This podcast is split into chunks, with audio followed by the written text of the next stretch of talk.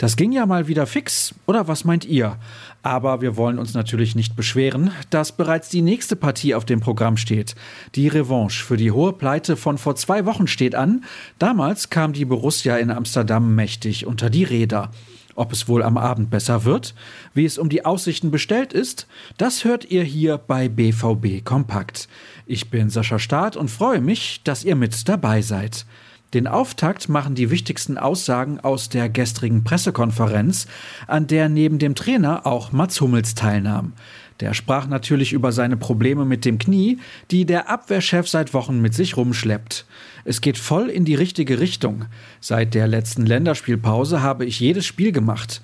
Wenn ich rausgenommen wurde, waren es nicht Probleme, sondern eher der klassische Fall von Belastungssteuerung.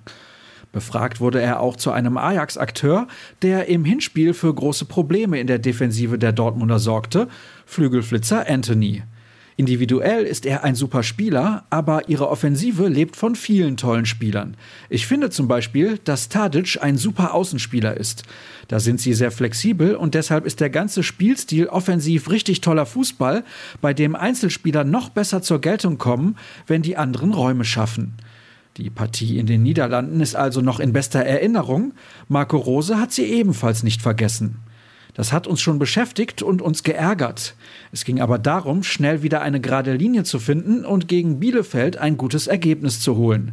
Dann haben wir im Pokal und gegen Köln gewonnen, also sollte morgen genug Selbstvertrauen da sein. Zu diesem Selbstvertrauen trägt ganz sicher bei, dass man derzeit mit drei Innenverteidigern spielt. Wir haben darauf reagiert, was wir in dem Moment an Personal zur Verfügung hatten. Das hat gut funktioniert. Wir haben spielstarke Innenverteidiger, waren stabiler und haben zweimal zu Null gespielt, sagte Rose. Der übrigens wieder mit dann Axel Sagadou planen kann. Er wird Teil des Kaders gegen Ajax sein. Er hat in der U23 gespielt und möchte das gerne nochmal.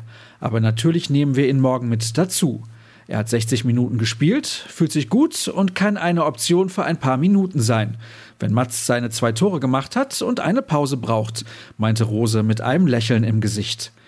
Der Franzose wird also sein Comeback feiern, zumindest auf der Bank. Wer das sehen möchte und nicht im Stadion ist, der muss da Zone einschalten.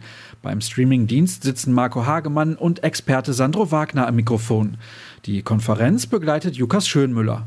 Als Moderator ist Alex Schlüter im Einsatz, der Field Reporter heißt Max Siebald. Unsere Live-Show startet zur absoluten Primetime um 20.15 Uhr, also genau eine Dreiviertelstunde vor Anpfiff. Ich begrüße euch dann auf YouTube, Facebook und Twitter. Für uns berichten die beiden Kollegen Dirk Krampe und Cedric Gebhardt von der Partie. Bereits um 14 Uhr empfängt übrigens die U19 in der UEFA Youth League den Nachwuchs von Ajax. Was dabei rausgekommen ist, das lest ihr auf ruhrnachrichten.de, egal ob Nachberichte, Einzelkritik oder die Stimmen der Protagonisten.